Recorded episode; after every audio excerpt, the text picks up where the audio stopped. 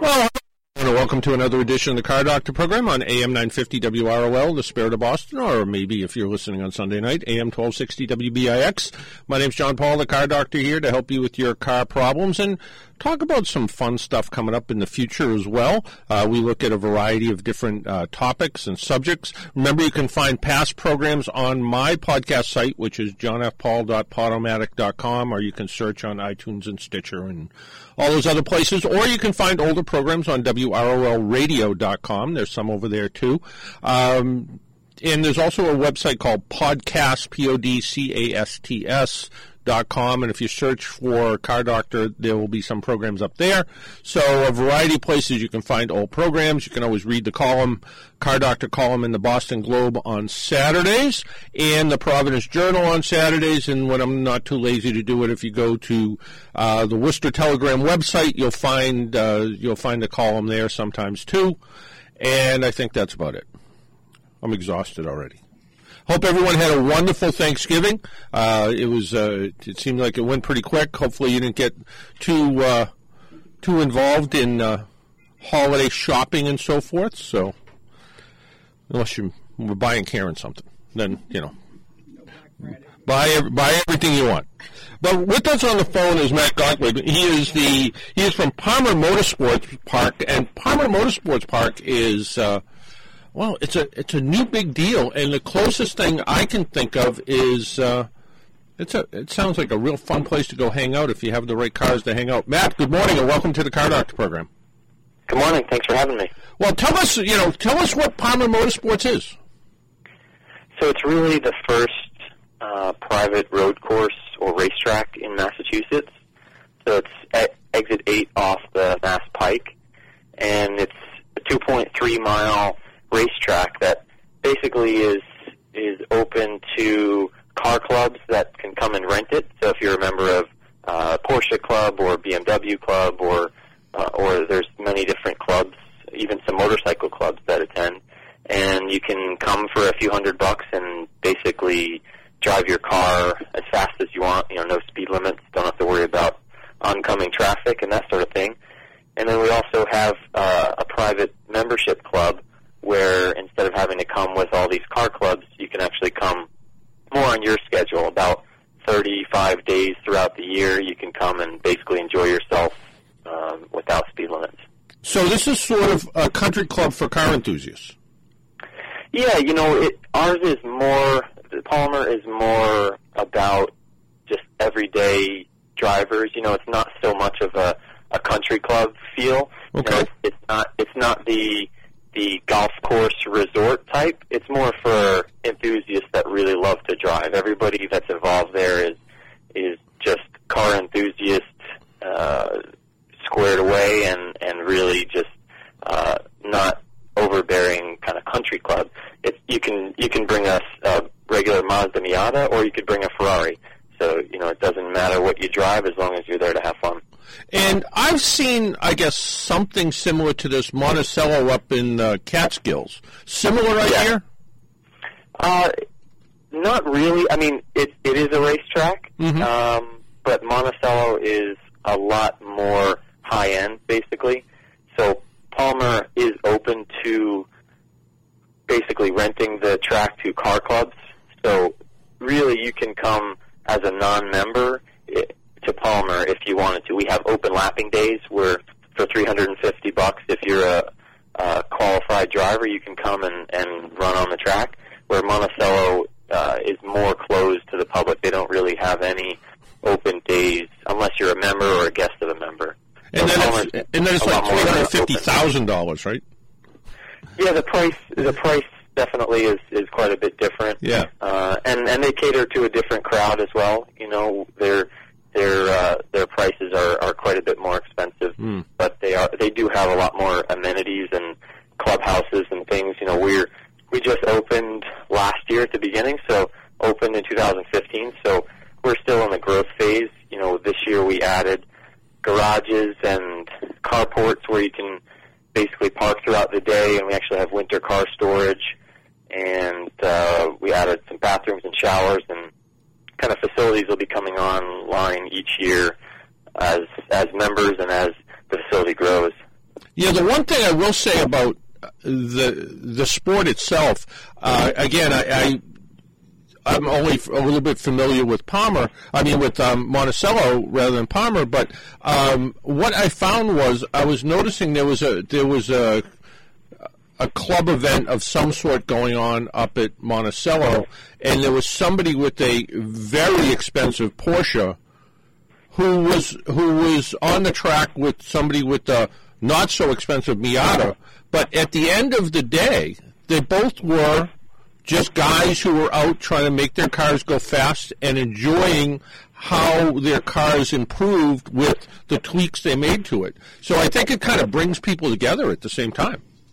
Absolutely. And, you know, something that happens is a lot of people that are new to the sport that haven't been in it for a number of years that may have a, a nice sports car that's great on the road in terms of, you know, feels fast and it feels like it handles well but as soon as you take it onto a closed course with other cars that have more dedicated parts for the track, you know, say a Mazda Miata mm-hmm. that's dedicated for the track. You know, you trailer it there, or or you drive it there, but you have it set up for the track with sticky tires and, and rough suspension.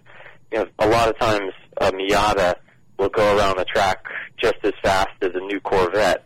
You know, from the street, mm. and they're totally different types of cars. And of course, the Corvette will blow by the Miata on the straightaway, but it's through the corners and and through the skill of the driver that is what drives people to basically drive a slow car fast instead of a fast car slow.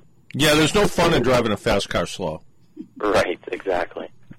The um, how, how what what was the you know what was the um, I guess the started this what what made what made you folks decide to you know, this would be a good idea for Western Mass?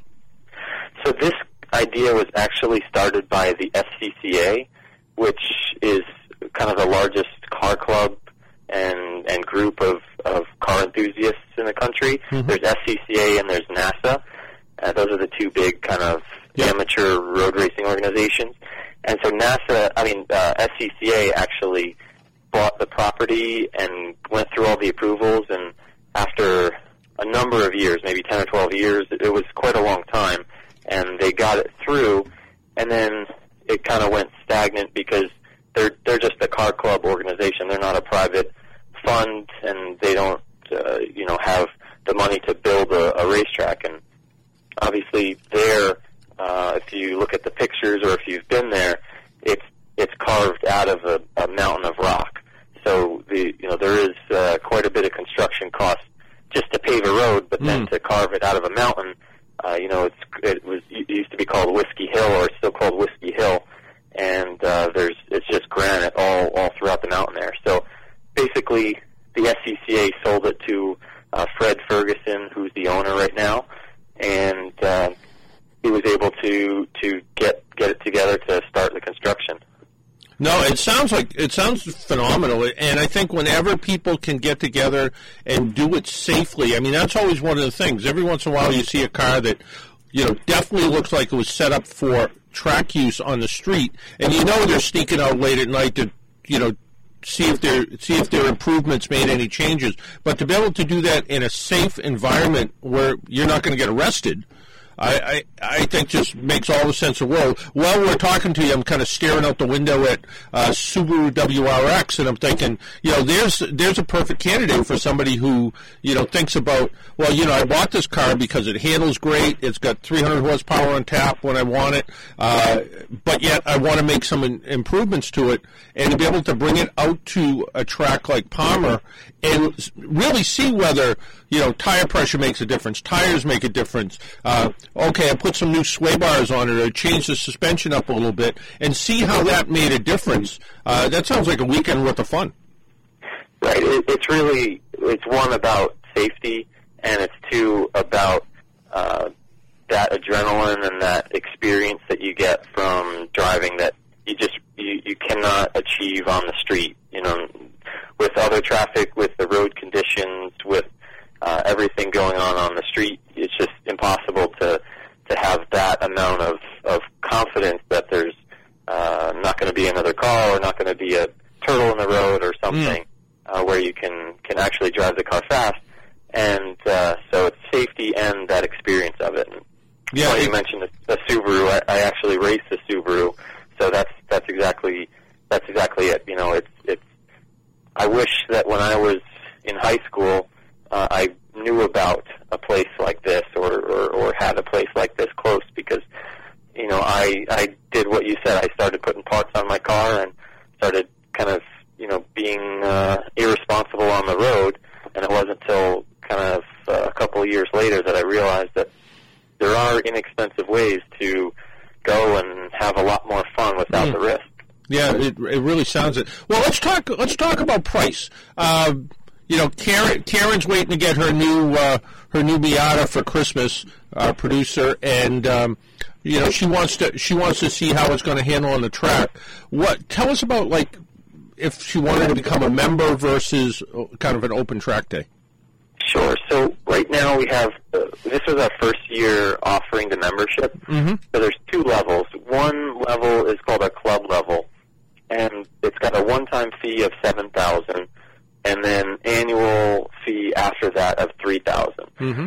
and basically that allows for 10 days a year, and it is uh, a lifetime membership. So you know it continues, uh, and if you ever move across the country or you don't, you just can't do it anymore, you can transfer it to you know a, a family member, or or you can resign, and and, and there's no no harm, no foul. You know, and so that's 10 days a year. And then the next level is our premium level, and that basically allows access to all of our member days, which is at least 30 and probably closer to 40 every year. Mm-hmm. So those are full days, and we also have evening hours some days after car club. So when a car club is done on a track at say 5 5:30, we have still three hours of daylight during the summer.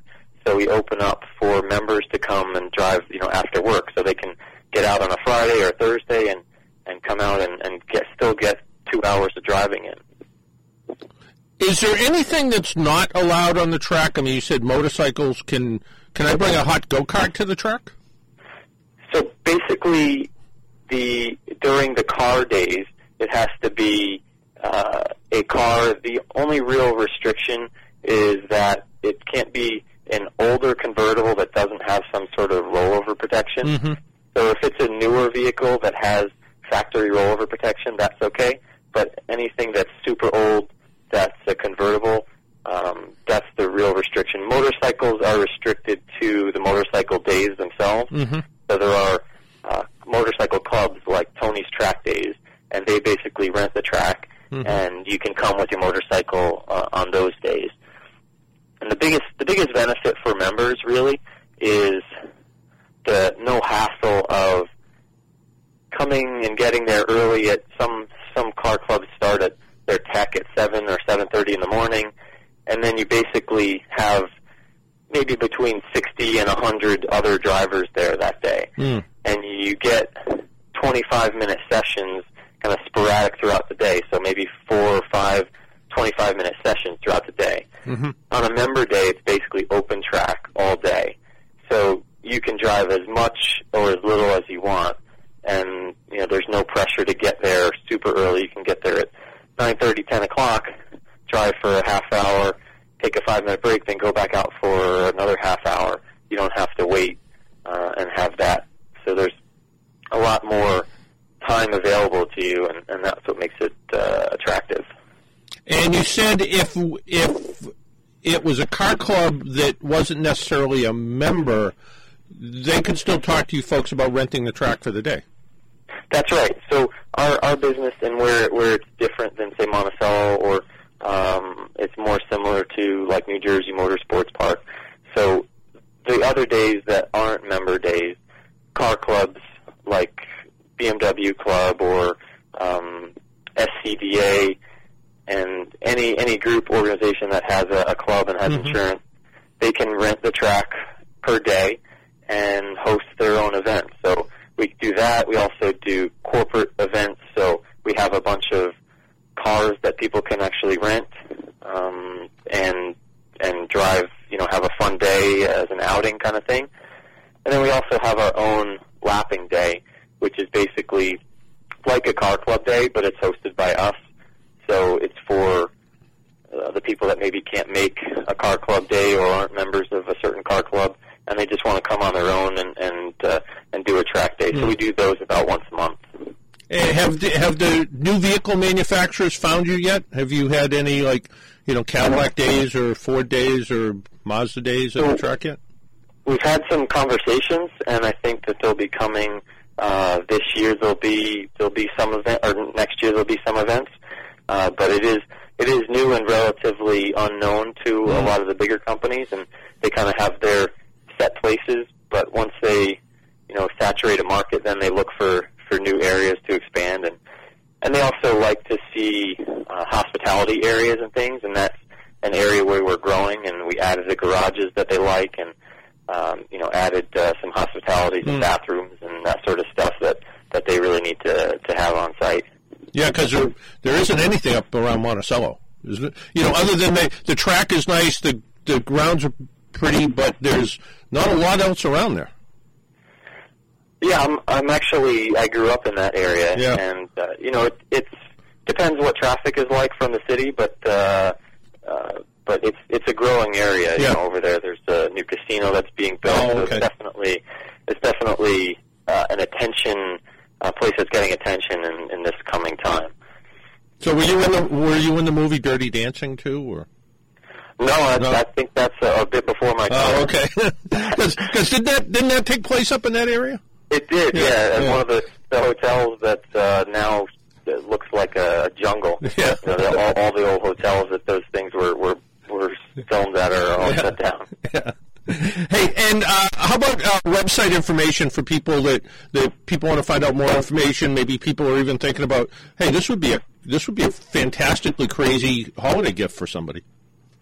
Yes, so we have PalmerMotorsportsPark.com is basically the website that has all information about the track and uh, the events that are hosted. So if you're interested in going to a motorcycle event or a car club event uh, or one of our lapping days, that's that's where you go. And then there's a link through there to PalmerMSP.com, and that is kind of dedicated to the club aspect and has all the information about the club membership programs. Hey, Matt, I want to thank you for taking some time out of your Saturday and joining us over here in Boston. And uh, best of luck with the track. And I gotta I gotta come out and check it out maybe in the spring. Yes, uh, look forward to having you out. It'll be a great time. We'll get you in one of those Miatas and get you out there passing a Corvette. There you go. Hey, Matt, thanks. Take care. All right, have a great day. You too. Bye-bye. bye. That was my, Matt Gottlieb. He is uh, from Palmer Motorsports Park. I, I heard about. Uh, actually, one of the folks from Palmer is a member of the New England Motor Press, and I didn't think much of it. I, I didn't actually know what it was, but then the more I did a little bit of reading about it, the more interesting it became. So, uh, just a, uh, you know, it just sounds like a, a fun event. If you're an enthusiast, you just want to go out and hang around and watch, um, you know, and just uh, take a take a ride. West of Boston and find out find out what it's all about. Why don't we take a break, pay some bills? My name's John Paul. This is the Car Doctor program. A little bit later, we're going to be talking to documentary filmmaker Nate Adams about his uh, new documentary, The 24 Hour War, about Ferrari and Ford. Well, it's coming up next, or soon. We'll be right back.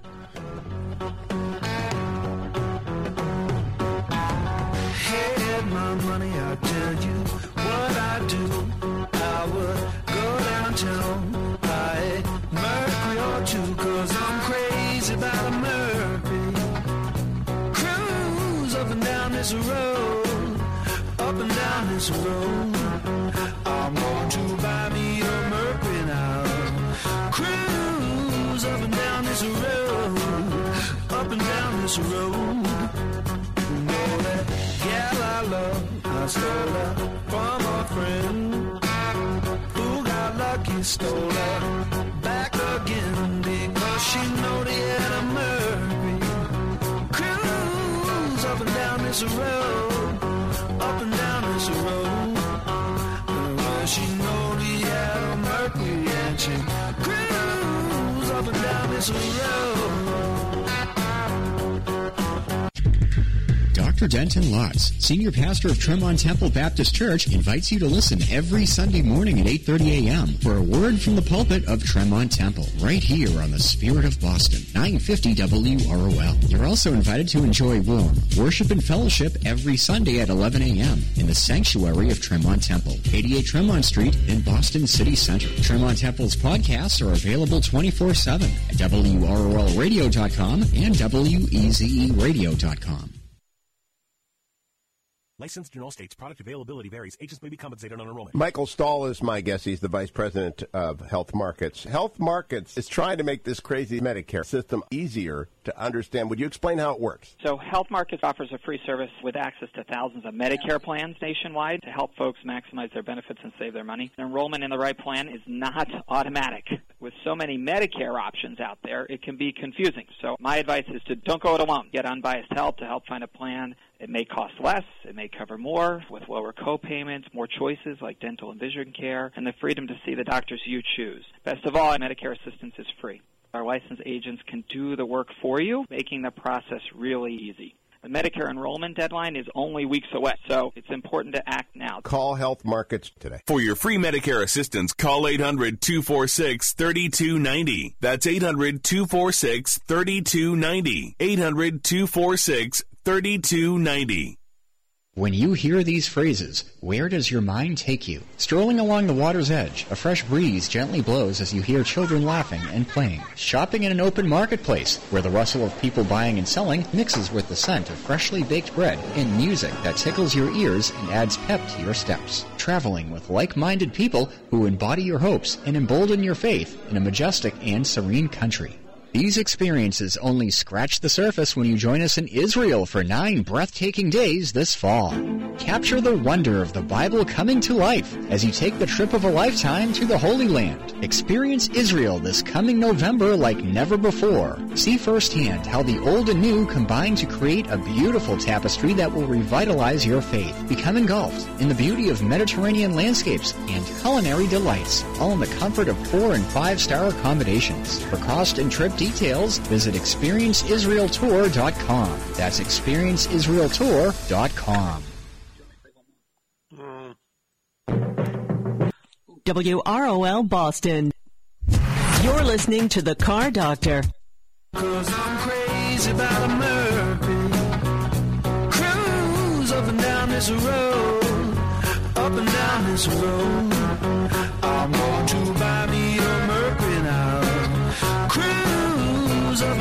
This road. Up and down this road.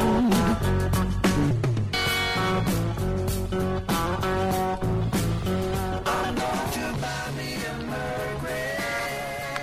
And back to the Car Doctor program on AM 950 WROL, the Spirit of Boston, or AM 1260 WBIX. Uh, let's go right over to the phones if you'd like to join us, 617 770 3030. Good morning, you're on the Car Doctor program. Hello? Yeah, good, mo- good morning, car doctor. Yes, sir. Yeah, good morning, Mike calling. Hey. quick question for you. I had uh, four new uh, four tires, snow tires, put on my car by one of your sponsors, well-known sponsor. Okay. And I noticed that right after I did that, I took it up to uh, they don't do inspections, so I took it to an inspection center, and it failed because they said that uh, en- check engine light had gone on. And I talked to my daughter, it's my daughter's car, and she said, "No way, there's no check engine light." And I noticed that all of these, like the clock presets, were, were gone. The clock is an hour and fifteen minutes behind what it Hmm. was the way I drove in.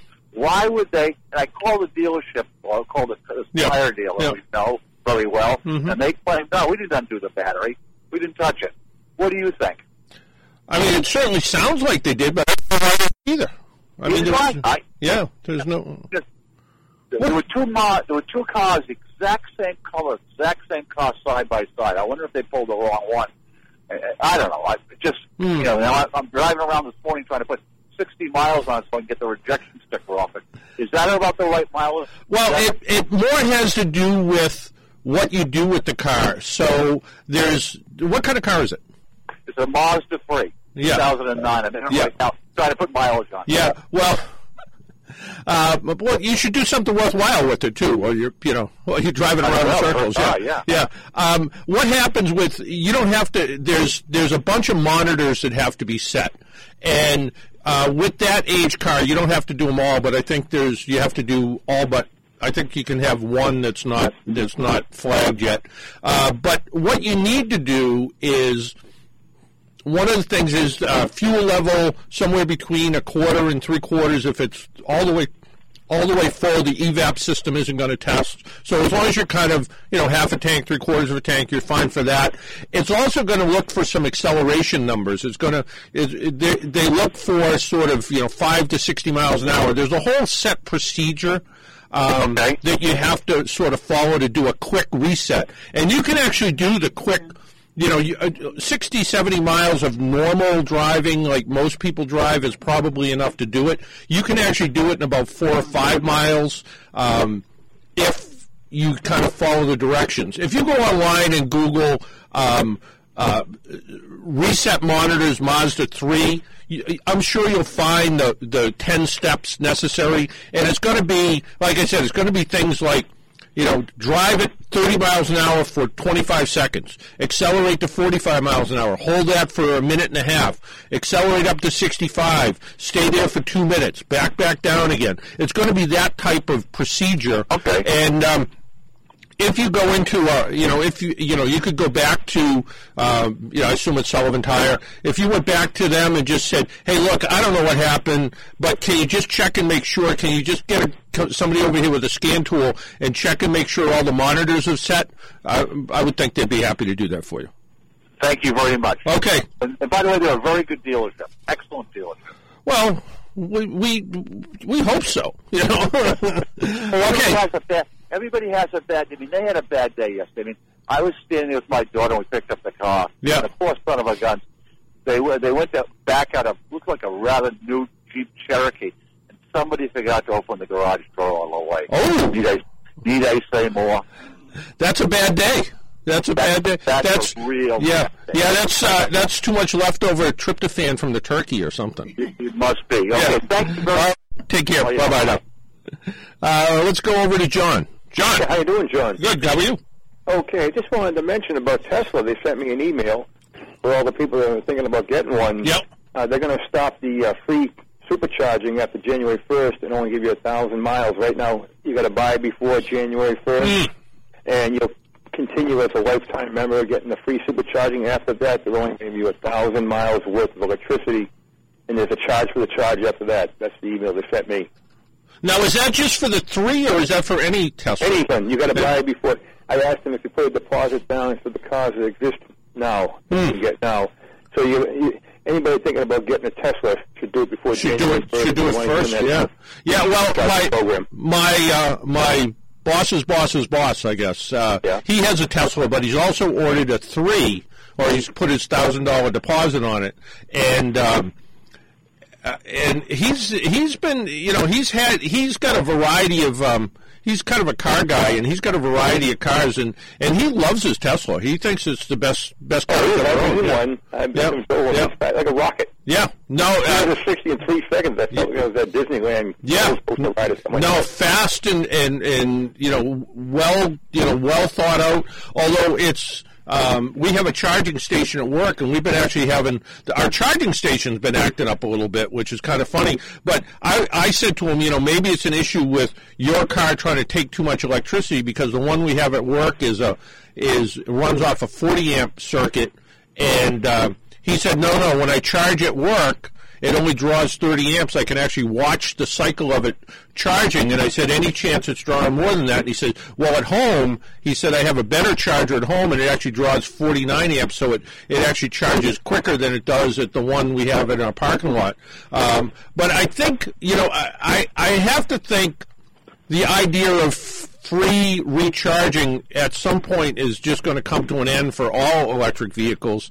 Um, Yeah, right now, you, any dealership, Nissan, or Yeah. any, they all give you the, no charge for the charge because there's not a lot of. There's not- there's still gasoline out there. Oh yeah. Yeah. And I don't. I don't know that we'll ever see. You know, at least in my lifetime will ever see more than probably 10% of the cars on the road being electric. Well, But I- you're in California, you see a lot more. yeah, yeah, you do. And about 40, 50 percent. I heard. Yeah, and, and, well, I don't think it's that high, but I think, but I think that it also is a factor of the economy. You know, just more money, more electric cars. But people, people love their electric cars. I, I did a, I did a radio program up in Maine this uh, this week with uh, Jamie Page Deaton from uh, U.S. World and News Report. We do it every couple of months on the NPR station up there. And you think of Maine, I don't know. I, I guess I stereotype Maine a little bit. I, every other caller was about electric cars and battery hy- battery cars and uh, hybrid cars. Uh, you know, lots of interest in. Uh, what is this? A newspaper? No, this was uh, this was the uh, the main public radio station. Oh, Maine Public Radio. Yeah, yeah. So. Well, I'm sold on electric cars from the 1970s. Why would you want a gasoline car today? You have to have the oil changed. There's more moving parts in it. Oh yeah, Uh, it yeah. doesn't give the smooth ride. No, and and now that we're seeing, you know, the the you know the Tesla, obviously an expensive car, but the Tesla th- Model Three, which is going to be in the what thirty thousand dollar range, I guess. The Chevrolet Bolt uh, with a B, uh, when that comes out, you know, they're claiming you know two hundred and fifty miles on that. That's a that's a range that will get people were able to do everything they need to do and do it pretty reasonably. So, um, yeah, they- want to, I look at people at a gas station. Why are they doing that? Why don't they get rid of that gasoline car and drive an electric? Well, we sold on it. Yeah, I mean, the, the only the only thing I can, you know, the the one electric car I've driven recently, and this was probably a year ago, was the the um, was a Kia, and it was uh, the Kia Soul Electric, and it actually had charging for 117, 234 volts, and uh, and it, and it could run the the the uh, 440 volt. Uh, level 3 charger and it had all the adapters and plugs for it. The only issue was it had about a 100 mile range. I drove it completely out of electricity. I rolled into my driveway with just a couple miles left. It on 110 volts it took a, it took almost 2 days to fully recharge. So I in that kind of case I would definitely need uh, uh, at least some sort of, you know, 30 40 amp charger at my house to be able to make it make it make sense. But I was talking to somebody not that long ago. In fact, um, you know, we brought it up again as a subject that you know somebody says, "Well, why do I need to go plug my car in at the end of the day?" And I said, and the guy I was talking to, I said to him, "What do you do when you get home?" And he's a traveling salesman of sorts, and he said, "I come home, I plug in my phone, I plug in my laptop, I I plug in my tablet." I said, "Now you just plug in one more thing. It's not that big a deal." You know, and as long and if, as long as you can do it, you can make it easy. I mean, you know, electric cars and nice weather are perfect combinations. Electric cars and garages are good combinations. If you are uh, if you live in New England where it snows and you don't have a garage, a little bit more of a hassle, but still. Well, isn't the heat? Isn't you know, warm up? You know, the warm. Oh, oh yeah, no, cars, you could preset you could preset the car that you get in and it's already warm. Oh yeah. Yeah. A, a little history on electric car. Columbia, Columbia Bicycles made a, an electric car in 1902. Columbia Electric Car. Oh yeah, yeah. I mean, electric cars have been around. Electric cars. There was a good chance at one point electric cars were going to take over from gasoline cars back in the early 1900s because um, women could drive them without having to crank start them. Oh, they especially like were smooth, quiet. Oh, yeah. As a matter of fact, they called uh, gasoline cars explosion cars. Yeah. Oh sure. Yeah. Well, they sort of were.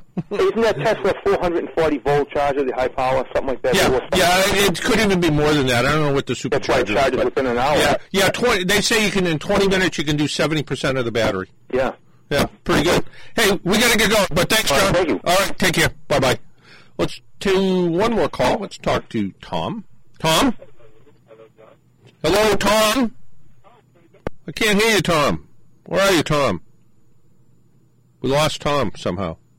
He was there for a second, and then he went away. Well, that's okay. That's okay.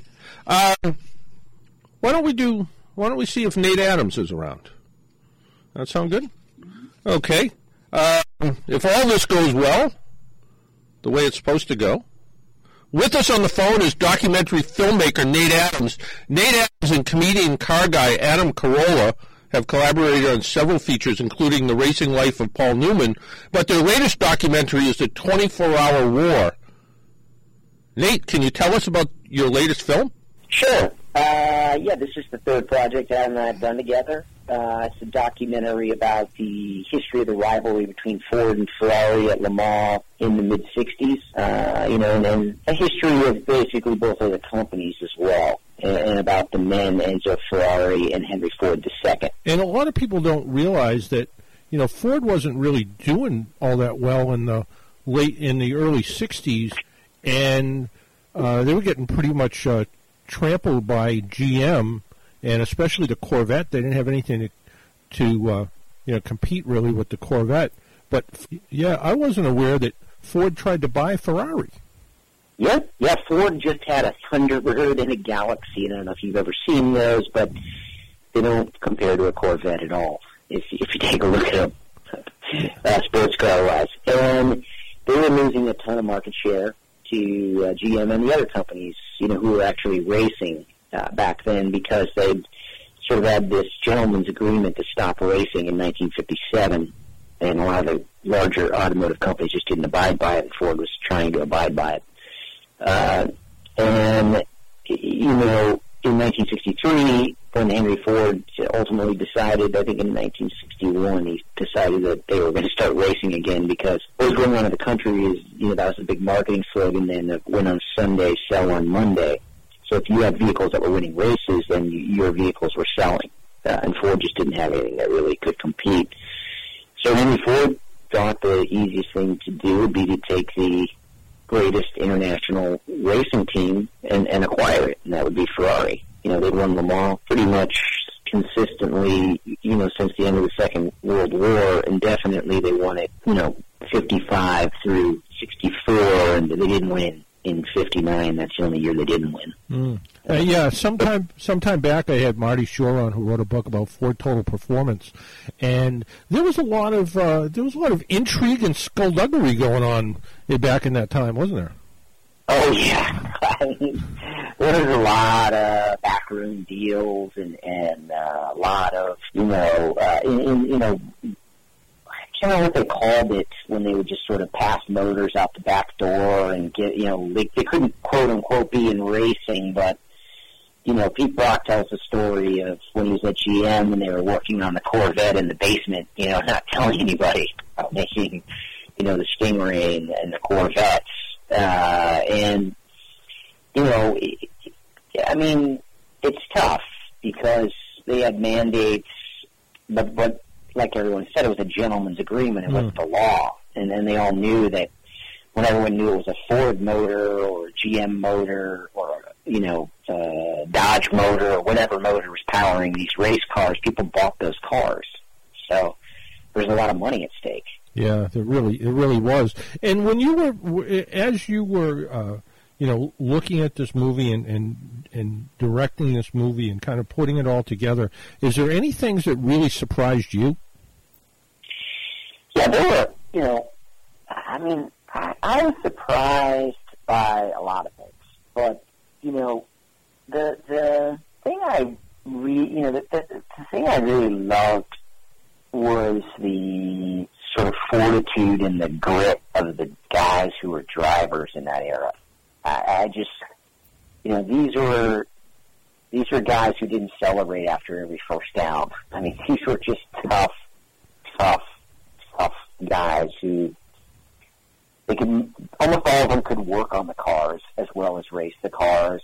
They you know, they they got paid very little for a job that when you look at it statistically back in that era, you had a 25% chance of dying if you raced a complete season. So if you raced four complete seasons, statistically, you should be dead. And they, you know, uh, I mean, if you ever meet a gentleman named Brian Redman, he, he got burned in four different fires. And he is the sweetest person I think I've ever talked to. And you know, I, I when I was interviewing my him, I said, Brian, why would you, you know, after the second fire, why why would you keep racing?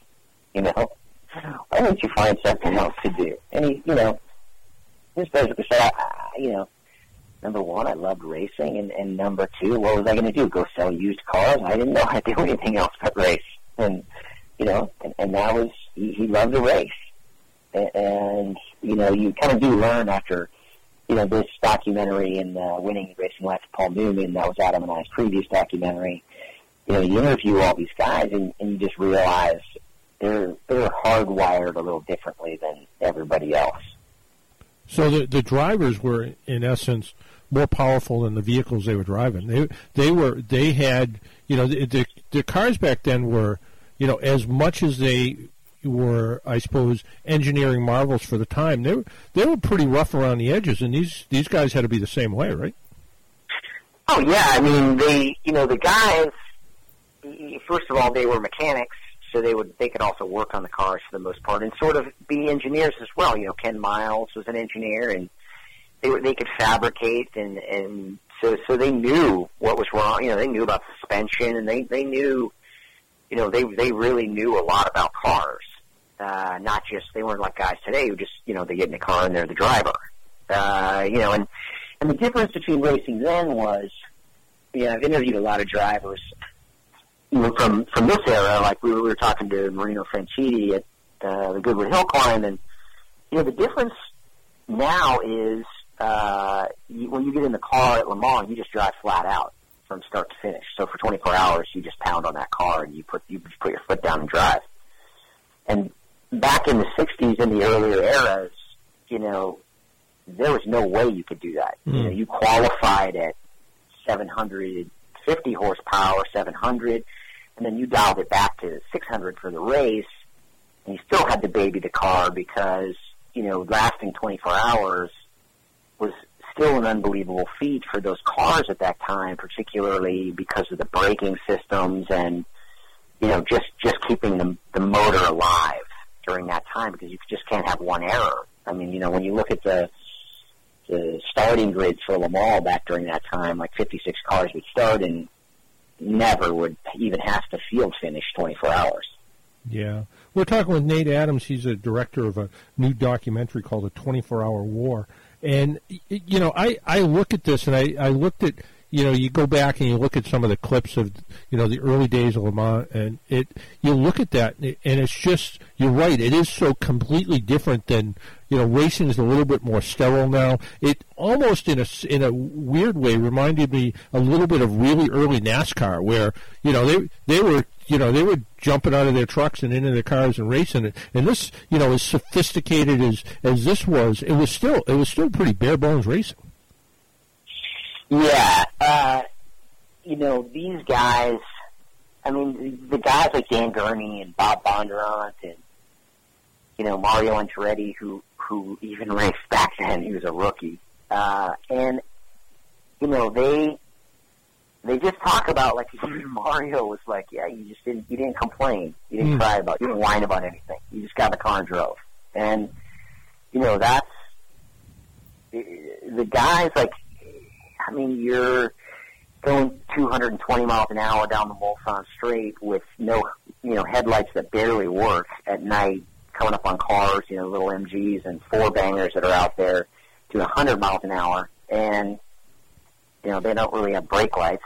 So I mean, I mean these guys, you know, there were no chicanes at Le Mans then, and and you know, it's just it's just extraordinary to me to come at and, and the sort of the, also the way that these guys like you know they they don't talk about it with any kind of grandiose personality at all. They're just very they're very sweet guys. Yeah. and you just would never you know and I learned this firsthand from uh, Bob Bondurant who uh, you know I just love Bob. He's a sweet guy. He actually taught Paul Newman how to drive so I'd met him on the Paul Newman documentary and I, when I went to when I went to interview him for this, he has a replica GT40 with an original motor in it.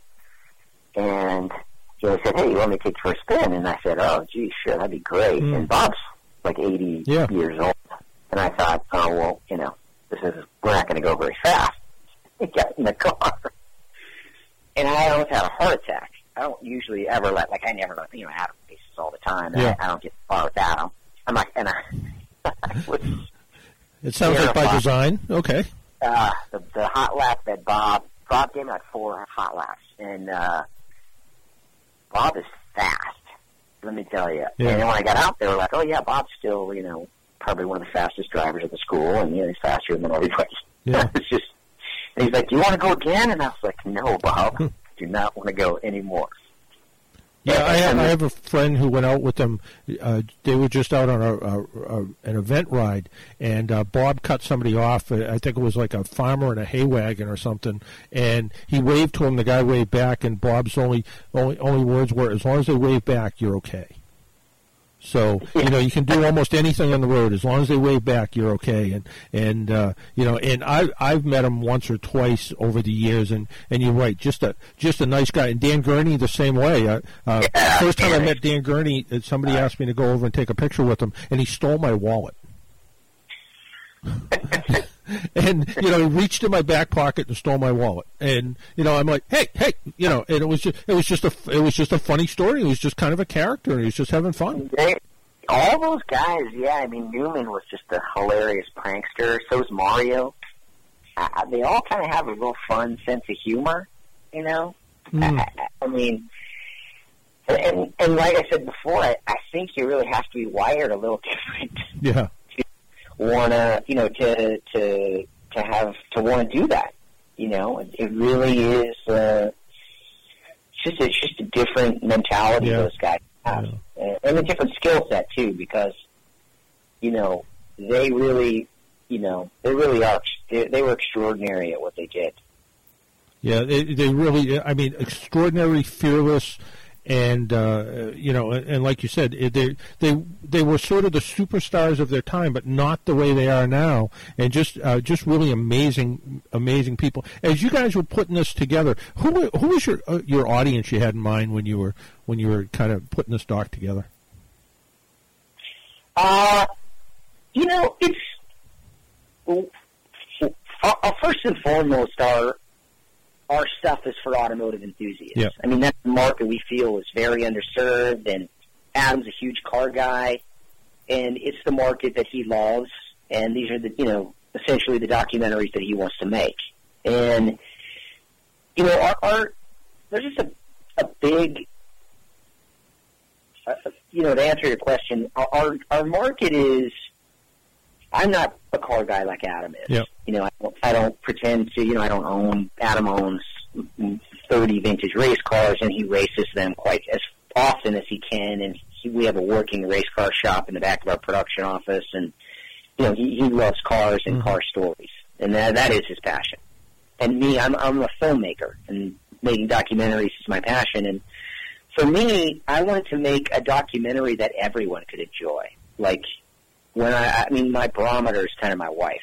So if I look over and she's asleep halfway through the documentary, then I know I've sort of failed. Uh, and it, Wives can be very honest. that's right. So we, we've had a few screenings, and I've been amazed at how many um, wives and girlfriends have come up to me and said, "I really love that documentary. I do not like cars. I don't. And I'm not interested in anything about them, but." You know, I loved the story of Enzo Ferrari and Henry Ford and what happened between them. And, you know, the, the great thing about the other thing that I was very proud of in this documentary is that, you know, we got participation from Piero Ferrari and Mauro Forghieri and Carlo Tazzioli, which, you know, the, the Ferrari guys have never participated in any mm-hmm. documentary or anything on this subject matter. So that was a, a big uh, get for us.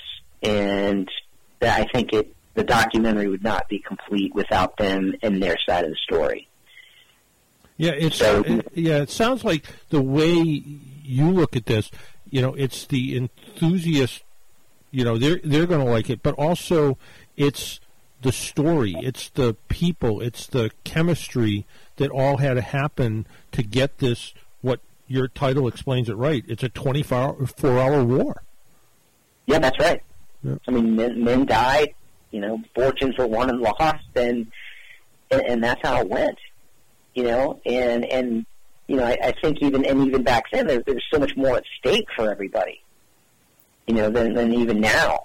I mean, now you have stockholders and you know things like that, and back then these were like families who owned these companies. I mean, Enzo, pe- people don't know this, but Enzo Ferrari was never a rich man ever in hmm. his entire life because he sank every cent he had back into racing, and that was his passion, and that was what he loved, and so so he never, you know, he he built streetcars for only one reason, and that was to support his racing habit. He had no interest in, in consumer cars. Yeah, it, racing racing is something, and I'm, I'm fortunate, I guess, that it. I didn't ever get that bug, but you talk to people who do, and you talk to there. There was a, a, a great auto writer who passed away a couple of years ago, and I remember I remember she told me about racing a Ferrari, and she said I sold everything that I had to buy this car. And I, she said, no, you don't understand. I literally sold the dishes in my house to to buy this Ferrari because it was something that I truly wanted to race. And you talk to people like that, and that, that truly is their passion. Yeah, that's awesome. Yeah.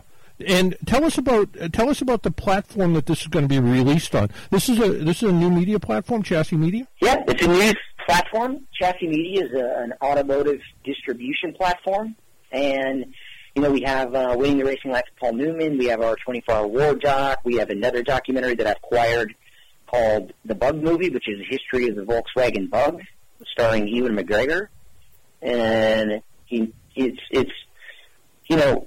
And I'm also making a, uh, deals for quite a number of other automotive documentaries and short form content, and, and some some episodic content. Yeah, there's there's a there's a lot of stuff coming to the platform. And So- this in this documentary, the 24-hour war, that's released this week, right? Yeah, it was. It actually comes out uh, this week. Yeah, it came out on uh, Tuesday, the 22nd. So it's available now for purchase, download, DVD, and Blu-ray. And that's the other thing that I realized is, you know, the car guys like Blu-rays, and nobody ever wanted to make Blu-rays like of Paul Newman, the DVD mm-hmm. manufacturer from our old distributor, refused to make Blu-rays. And I and so that was one of the first things Adam and I decided is when we were going to distribute this ourselves is we were going to make Blu-rays because we wanted to give people the best possible quality that we could, and the quality is just significantly better in a Blu-ray.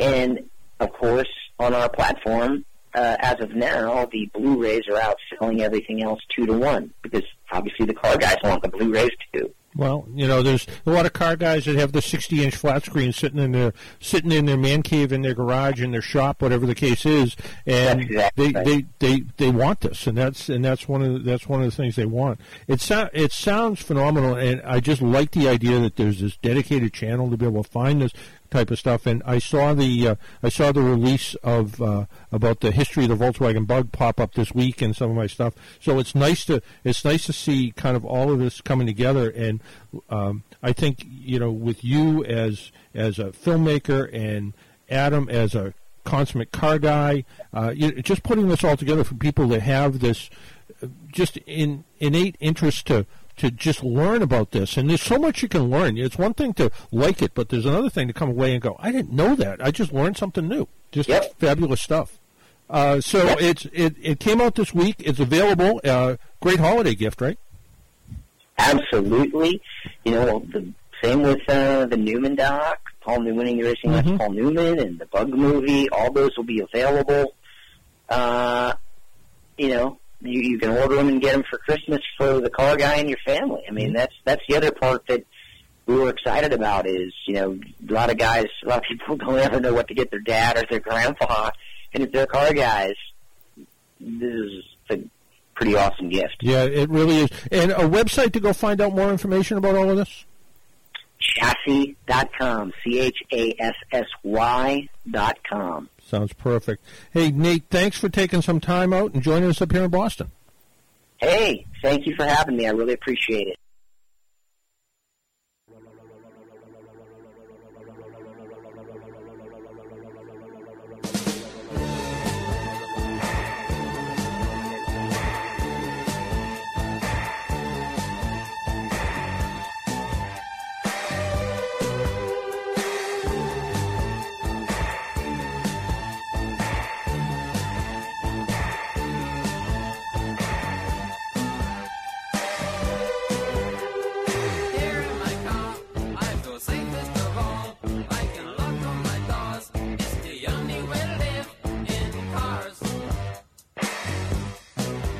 Hi, this is Paul Sullivan. Thanksgiving weekend has become quite a shopping event, and now we are offering the best savings of the year. Not only Friday, but all weekend long. Just listen to this. It's the Sullivan Tire Black Friday sales event with great tire savings all weekend long. Stop in and save on Yokohama tires. Buy three Yokohama tires, get the fourth one free. All stores will be open with extended Sunday hours, 9 to 3, so plenty of time to save. Again, all weekend when you buy three Yokohama tires, you'll get the fourth one absolutely free. Remember, Sullivan Tire and Auto Service is your number one stop for maintenance and repair with a team of ASE certified professionals who do it all. Black Friday savings all weekend at Sullivan Tire. You don't want to miss it. Visit sullivantire.com slash Black Friday. Peace of mind driving. You deserve it. We provide it. These prices can't be beat, and nobody can match our customer service. Come in during this weekend, and we will take good care of you. I guarantee it. Hi, I'm Kevin Chapman. You know, I make my living in Hollywood, but I choose to keep my money with the City of Boston Credit Union. As a member for over two decades, I put my family's trust in the City of Boston Credit Union with four full-service branches, including their latest in Canton. Check out the City of Boston Credit Union at cityofbostoncu.com and see how you too can become a member today. City of Boston Credit Union, uniquely Boston. Federally insured by NCUA.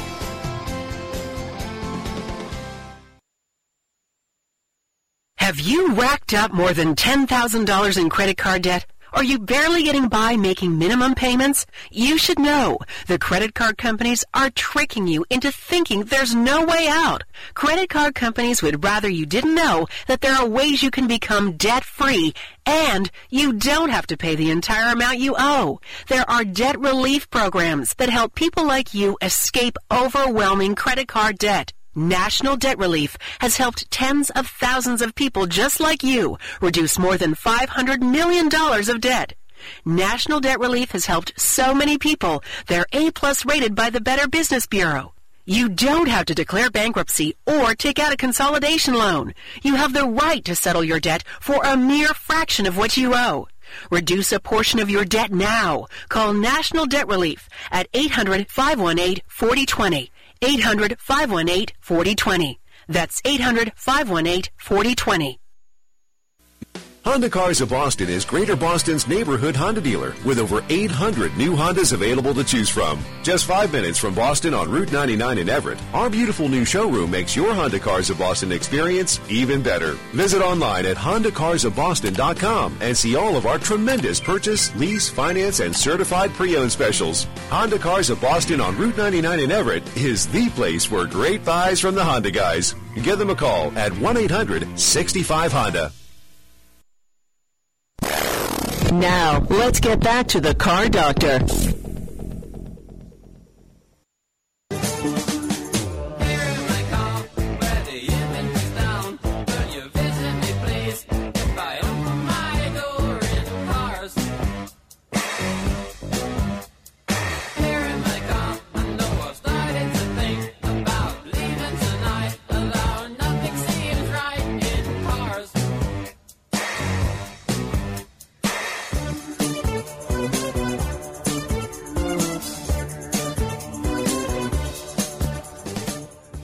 Welcome back to the Car Doctor program. If you would like to call us, 617-770-3030, 617-770-3030 is how you get through and talk to us about your car, your car problems, uh, whatever's on your mind. You can give us a call at 617-770-3030.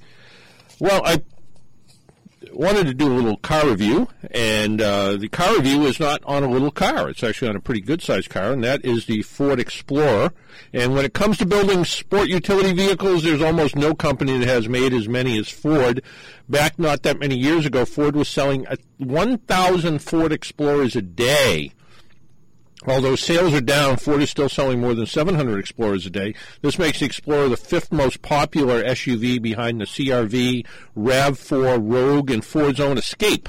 Uh, the latest Explorer comes in several trim levels and engine configurations. Our road test was in the Platinum Edition four-wheel drive model with the EcoBoost V6 engine. Included in, that, in this model was heated and cooled seats, heated steering wheel, heated rear seat, and a powerful third row seat uh, power tilt and telescoping steering wheel, power adjustable pedals.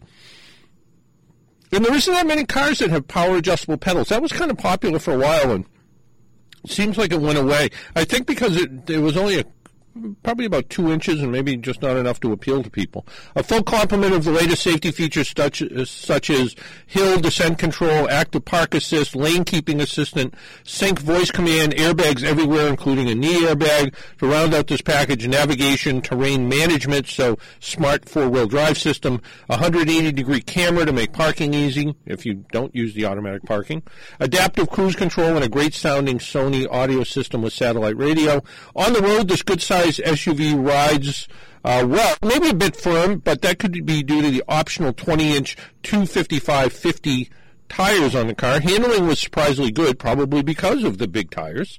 Uh, it actually feels quite maneuverable and easy to manage. Um, it it drives smaller than its size until you go to back up, and then you realize this is a big car. This is a big vehicle. Uh, the seats are generally comfortable and supportive with plenty of adjustments between the tilt and telescoping wheel, multi-adjustable seats, adjustable pedals. I think drivers of all sizes should find a pretty comfortable seating position. The rear seat's comfortable for adults, and even the third row isn't bad, but it's really better suited to kids. Uh, cargo area is uh, pretty good size, about 80 cubic feet. Not real wide, but still 80 cubic feet of anything is big. Um, as um, you know, can can you get get a vehicle with more space? Sure, you can. Not many though. Uh, the turbocharged V6 engine in this car is the EcoBoost V6. This is the one that's found in police interceptor vehicles and things like that. It produces 365 horsepower and almost an equal amount of torque. EPA says you should get around 60 miles to a gallon around town, 22 on the highway. I haven't been doing quite that well. I've been averaging just under 20 miles per gallon in my mostly highway commute. The bottom line, could you make a better choice than buying a Ford Explorer? Maybe, but if you bought a Ford Explorer, it wouldn't be a mistake. It has uh, decent ride and handling, comfortable interior, all-wheel drive to get you nearly anywhere, and the ability to carry seven if you need to. Overall, the 700 people who buy an Explorer every single day can't be wrong. So that is the Ford Explorer. If you drive a 2011 to 2016 Toyota Sienna minivan, well, you're going to get a recall notice in the mail to fix a problem that can affect its sliding doors. About three quarters of a million vehicles registered in the U.S. have this issue, and it appears as if this is kind of a fun one, I think. It appears as if that um, the sliding door is prevented from opening the fuse of the sliding door and the motor can trip. So, in other words, if someone's leaning on the door and you push a button, the, the fuse can essentially, or circuit breaker can go. But I guess somehow the door can open while you're driving, which could be exciting. Toyota hasn't finalized a fix for the problem, but expects to do so in mid-January. At this time, Toyota will mail recall notices to owners of affected vehicles explaining the problem and the appropriate steps necessary to fix it. If you believe you have one of these vehicles, you're encouraged to visit toyota.com backslash recall and run a search for your Sienna using its vehicle identification number. You can also call Toyota at 800-331-4331.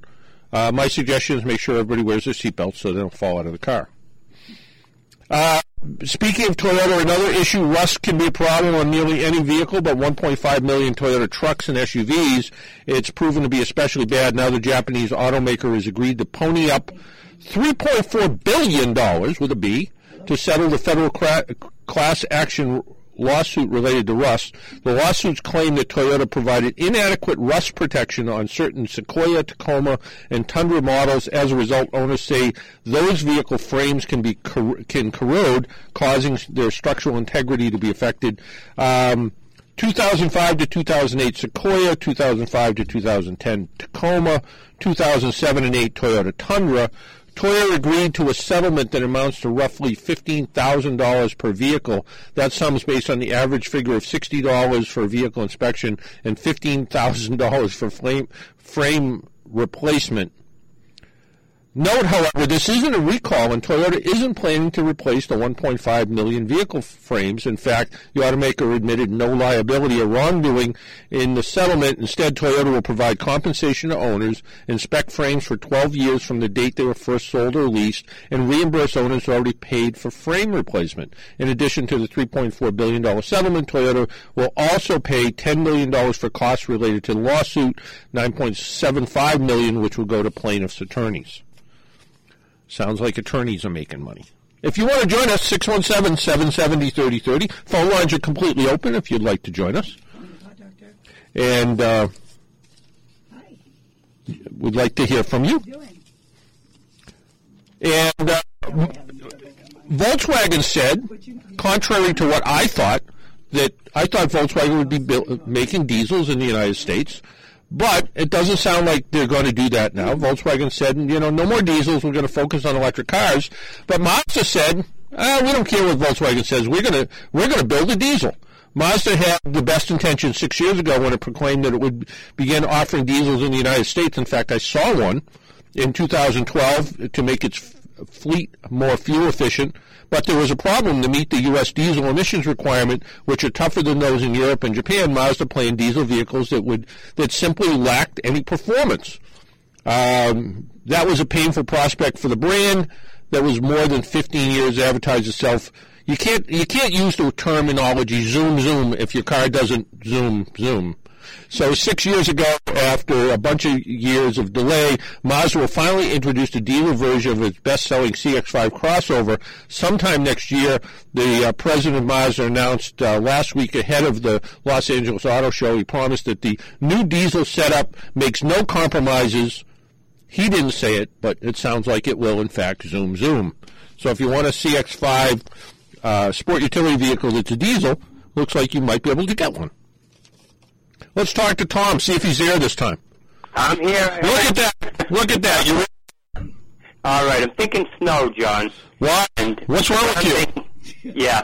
Uh, I acquired a, a uh, from the 70s a snowblower. Lucky me, huh? Yeah. to work on.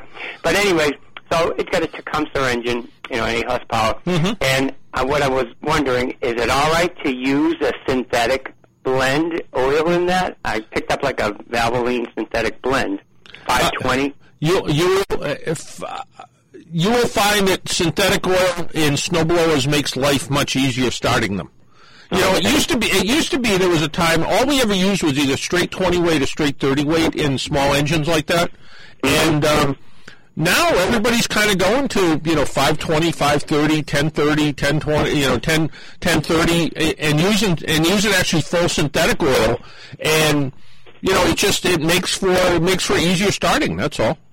Okay, because right on, I mean, on the label, there's still a sticker there, and it says, says 520, but of course it wasn't synthetic back then. So I, you know, I grabbed the blend, but you could use full You synthetic. could, you could use full. I, you know, when when I get around to changing the oil in my snowblower, which is which I will admit I'm not very good. I'm not very good at preventative maintenance on that stuff. You're a guy, though. Oh, no, it's not that. It's just I'm lazy. Um, No, you're not. Yeah. And uh, and when I do, I actually put synthetic oil in it, and I find that on those cold days when you go out to try to start it, and I have I have two snowblowers. I have one that I got in. I think I was uh, I think I was at uh, Home Depot in July, and it was like a five horsepower single stage one, and it was really cheap. And I brought it home, and it worked okay, but it's not as nice as having one that is self propelled. So I got one sort of, in essence, kind of out of a junk pile, and it's a eight horsepower Tecumseh. And and I got to tell you, when I first got it, I went to start it, and I'm like, I, I'm like, I'm gonna dis, I'm gonna dislocate my shoulder starting this thing, and it did have electric start, and that was about the only way I could start it. I changed over to synthetic oil, and even on a cold day, it actually started up pretty easy. So with you know pulling it, pulling the rope to get it going. So yeah, yeah. The only thing, the only thing you kind of have to watch out for with some of these older, older snowblowers is they, uh, in a lot of cases, didn't like the new gasoline we have. That's what I was going to Yeah, and if it's running, if it's running good, you may find that everything's everything's just fine. I had another snowblower um, that I used to keep over at my mother's house, and one day it just just didn't want to didn't want to stay running. I kind of sprayed the carburetor a little bit, tried to clean it up, played with it a little bit more. I ended up uh, replacing the carburetor, and I looked up the carburetor. At, uh, there's a great little. Um, and it's not little. I think it's Tom's small engine shop or something. And and I got this and I got the serial number for the carburetor. And then what I did is I went on Amazon, put in that serial number, and it popped up on Amazon, brand new carburetor in the box, made in China or something. But um, but it was twenty five dollars. And I'm like, for twenty five dollars, how can I go wrong? You know, it was like it was like hundred dollars from the small engine place. And I put it on. You know, it was two screws, a clip, and a wire and I put it put it on, started up, and the thing ran ran perfect. So so if you do run into a problem, you know you may find it. Don't even uh, you know you know check the plug and make sure that's okay. But uh, if you do run, run into a problem, just throw No, it's running fine. So, Yeah, just- anyways, okay. I did pull the uh, pull the main Yeah. out of the carb, the bolt, the flow, just Yep. to check everything was clean, cleaned it all up, started right up, idled right down. Yep. You know, Yeah. I, you know, I'll work it out as I. Yeah, I go along. use use a use a good um, use a good fuel stabilizer too. Mm-hmm. Yeah, uh, you know, I I've kind of switched over to the um, marine version, the blue, like the Sta-Bil blue stuff, and, Oh, a, yeah, lot, and a of lot of and a lot of people like the um, the seafoam the seafoam stuff too, which is also a, another fuel stabilizer. But it's just you know when, when gas cans sit around like that and they suck up water, and the same thing with the tank. The other thing I found, the mistake I made a couple years ago, I got gas for my gas can maybe in August. And by the time winter rolled around, I'm like, well, it's a fresh can. Of, you know, it's fresh-ish. I put it in the snowblower. The snowblower wouldn't start. And it would start with a spray of start and spray, but it wouldn't it wouldn't start. And all it was was the fuel had lost its kick. Plus, it was summer fuel instead of winter fuel. And uh, once I, uh, you know, I, I took that I took that gasoline, and put it in my car, um, and got a fresh tank of gas, you know, Yeah. fresh gas can of gas for the snowblower, and the thing started up perfect afterwards. So Now, on the winter blend of fuel now, because that's what I'm yeah, always waiting yeah, you're fine. You're good now. Now we are, yeah. Just want to ask you one quick thing on Sure. my car. It's a 2011 GMC uh, Terrain. Mm-hmm. Was- I heard there was a recall. I just purchased it, so I haven't gotten it directly. So about the fuel pump. Do you have anything up on that? Uh, I haven't. I haven't. I mean, if it's just out. Uh, Somebody mentioned it to me, and I just, you know, acquired it. So Yeah, I to, I mean, I mean, if if you go to um, yeah, I've heard you safe, say what yeah, safercar.com, you can actually put in the actual serial number, and it will tell you whether the car's been recalled, or even better, what it does, it will tell you whether your car has been recalled and whether any fixes have been done. So. Uh, so it's actually it's actually pretty good. Yeah, so it's actually pretty good about that. So. Oh, okay, But great. uh, we, we need to take a break in a couple minutes, so I'll, I'll see if I can look during the break too. That's okay. Okay. Yeah, all right. All right. Okay, thanks, John. All right. Take care. Bye. Let's go to Tom. Tom. Tom. Hello, Tom. Tom's not there. I heard voices. Why don't we take another break? My name's John Paul. This is Car Doctor Program. We'll be right back. Well, if you ever plan to motor west, a drive take my way. That's the highway, that's the best. I get your kicks on Route 66. Well, it winds from Chicago to LA.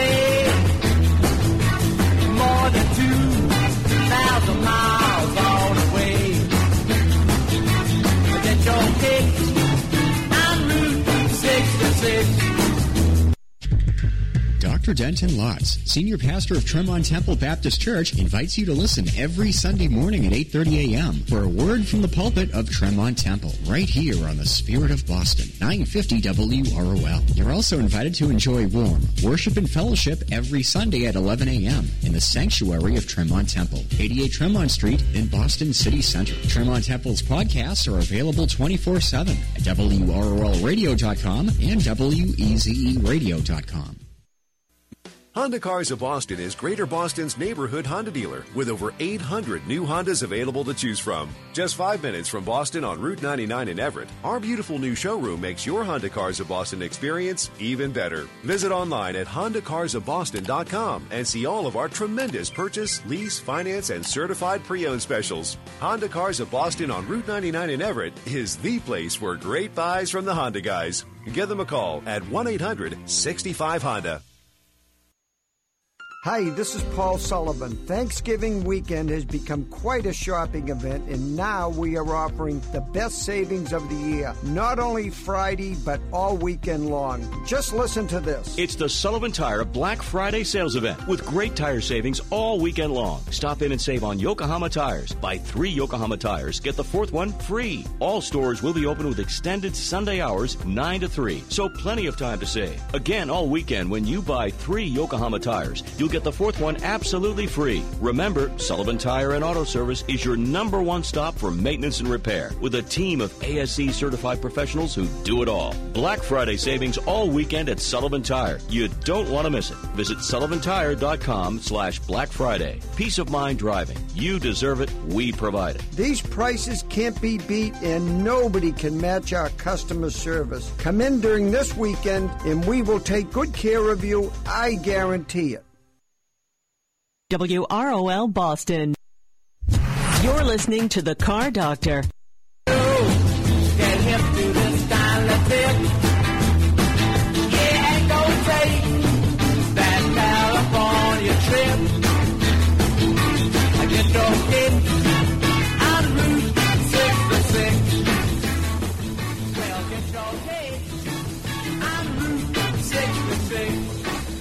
And welcome back to the Car Doctor program on AM 950 WROL, the Spirit of Boston, AM 1260 WBIX, or Salem Radio Boston.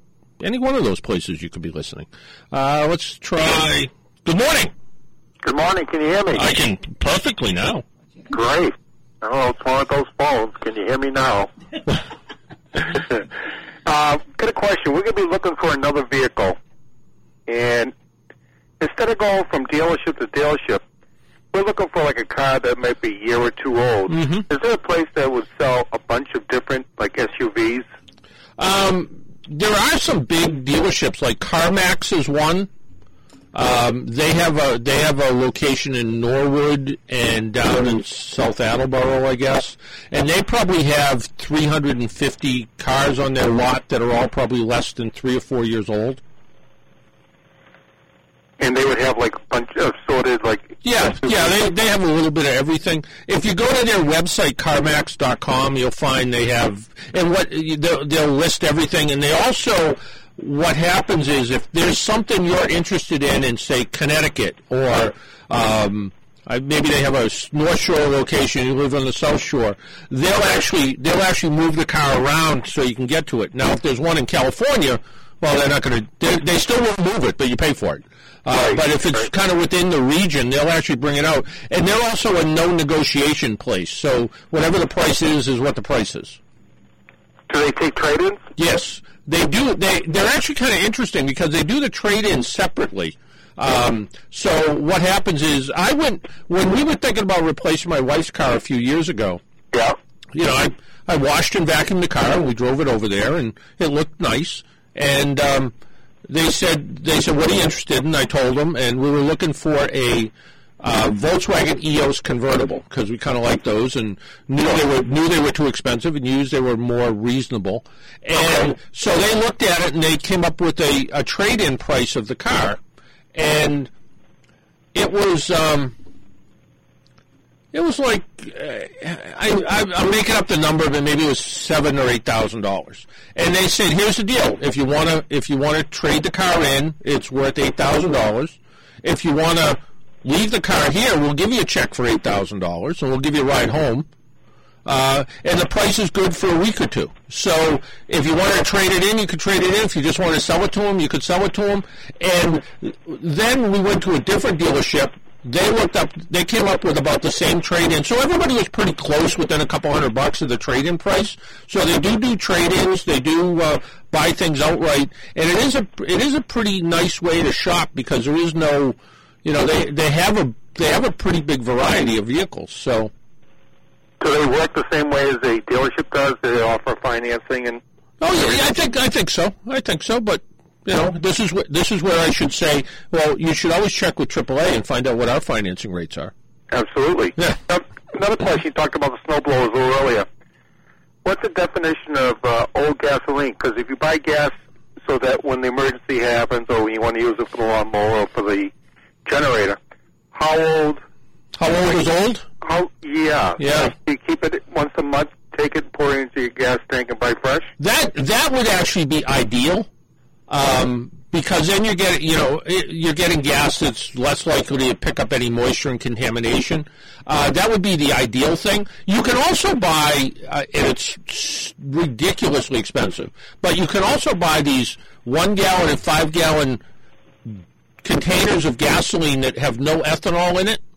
But it's but they're like I don't know twenty dollars a gallon or something. Oh. But there are people that do that just for sort of in case of emergency sort of things. But for for me, I just want relatively fresh gas. I think gas is considered not fresh after like ninety days. Okay. Yeah, but ideally, you know, if it was every month, that would be great. And, uh, and again, the only problem I ever really had was, you know, gas will lose its, you know, um, you know, when we were talking earlier about electric cars, you know, the idea of, um, you know, explosion cars, which is, you know, what they call the, the early 1900s cars. Um, you know, as gasoline gets old, it tends to explode less powerfully. So, um, you know, once it gets old and then it gets contaminated with moisture, you know, there's less there's less activity, there's less action it's going to have. So I would, you know, I would look at that and say, hey, look, you know, here's uh, you know, here's my gas here's my gas can from summer, and and I'm I'm going with the no snow theory. So I've uh, I'm I'm still mowing my lawn. I like that. Yeah. I think it's good to have the grass cut short anyway. This way, the leaves blow right across it and doesn't stick around. Yeah, all the leaves all the leaves in my yard tend to blow right against my back door. So I come out in the morning, I have to trip over leaves. So They're trying to give you a message. I know it seems that way. Listen, have a great weekend. Thanks your help. All right, take care. Bye bye. Bye bye. Let's talk to Vinny. Vinny. Hello. Hello. Hello. Ray. Hey, hey, Mr. Paul. Yes, sir. Uh, hi, my name is Danny. Uh, Oh, Danny. A, question, a quick question for you. Yes. Uh, I have two two Toyota Priuses. Okay.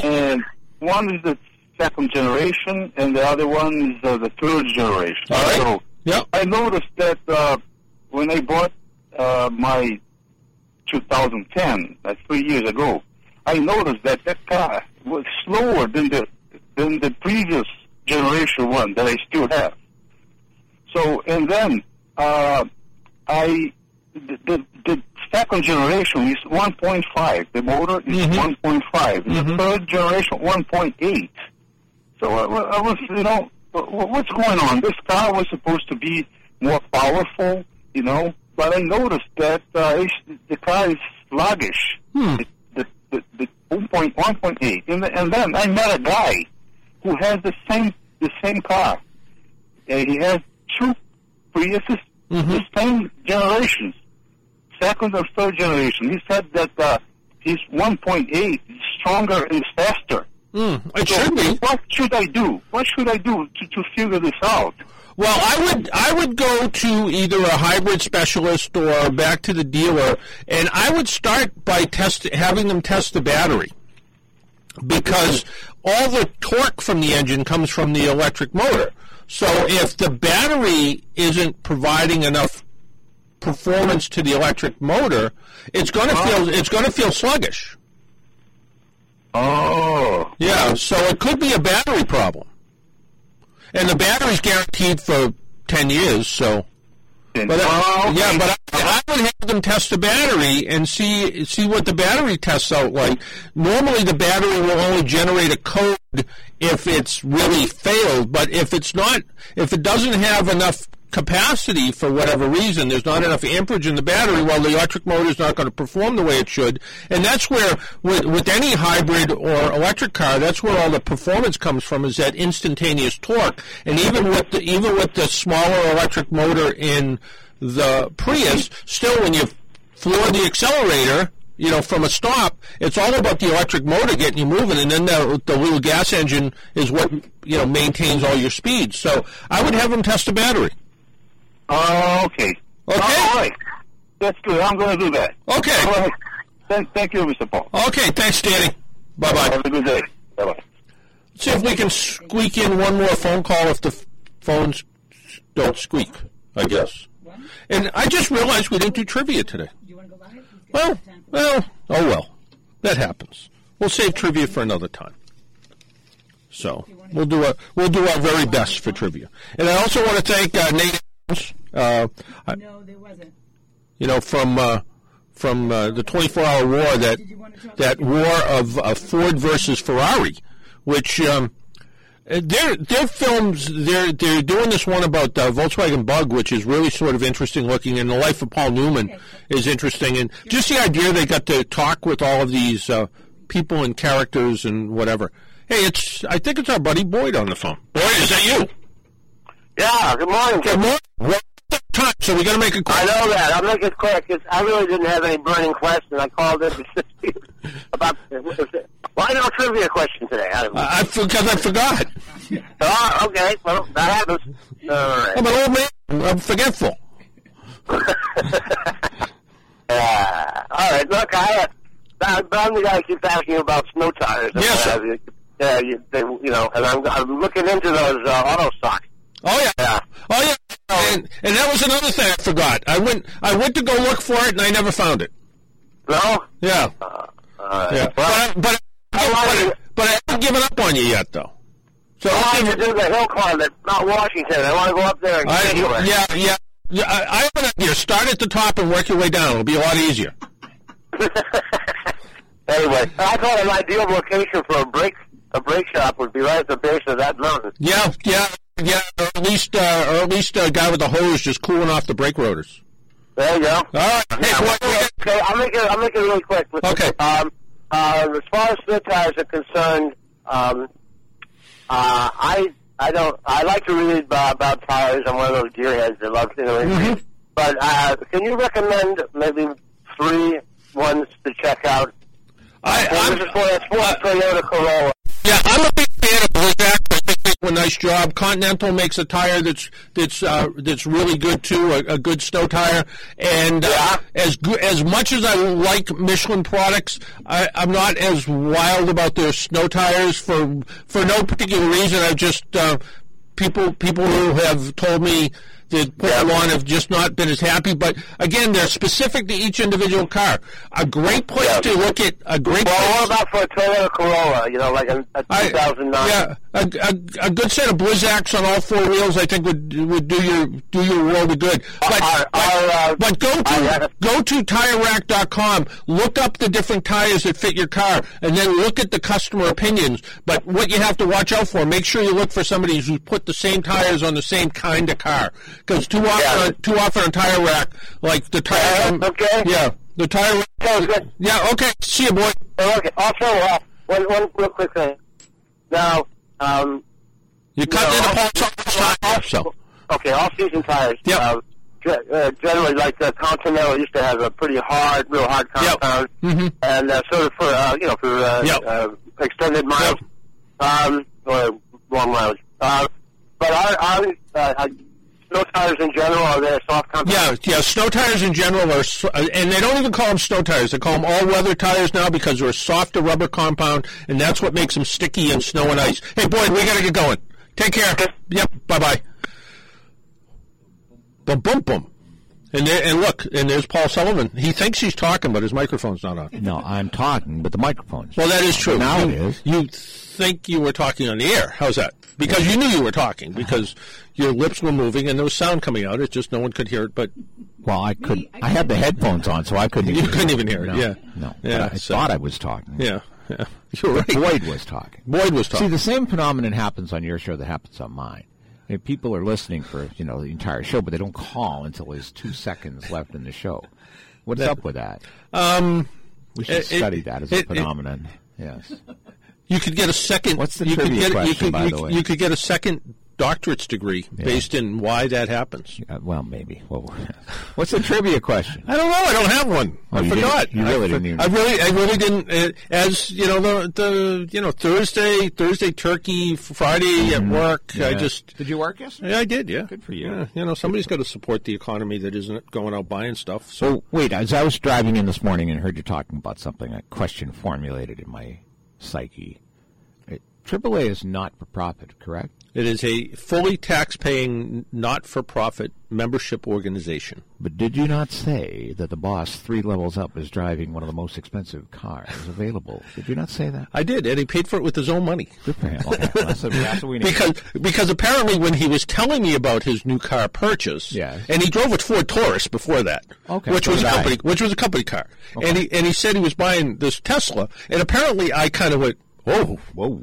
And he and he looked at me and say? very and very quickly said, "I'm buying it with my own money." Yep, there you go. And and and um, well, the watchdog within me um, uh, uh, alerted on that. So there. well, uh, well, and yes, uh, but but um, By the way, I'll I'll make up for it right now. The, a AAA membership is the best Christmas present that anyone can give anybody else. I, I just got I just got the bill for about the eight of them that I buy. So it's a, it's like it's like I, I, I said to my wife one time, how many? Well, you know, you know, Danny and Joe and their Yeah. wives and their you know, and I'm like, oh yeah, I guess. Uh, And, so. it, and it, it goes beyond you know having them come out and jump your battery too. I mean, you can get movie tickets at discounts. You can get a whole range. You can go to Disney buy their and, services. and if you're a AAA member, and now they have this new thing I saw it advertised coming up. I think they're saying it now is if you have a 16 year old in the family, they can actually get a free associate membership for the first year after they turn 16. And there was these junior memberships from 14 to 16 mm-hmm. that had all the benefits of regular AAA without the road service part because why does a 16 year old need road service? You know, so. the, but piano, anyway. the piano player must be on Central Time. By the way, it's like two minutes after ten. What's going on here? On my on my watch, that, Yeah. yeah, uh, yeah. Well, Yeah. yeah. sorry. I told Boyd we were cutting into Paul Sullivan time. You know? Boy, Merry Christmas. see, see you on the other side of the Yeah. Hey, until side. next week, make sure you wear your seatbelt. Drive safely. Be good to your car. The very best in Irish music with Paul Sullivan and the Irish Pit Parade coming up next.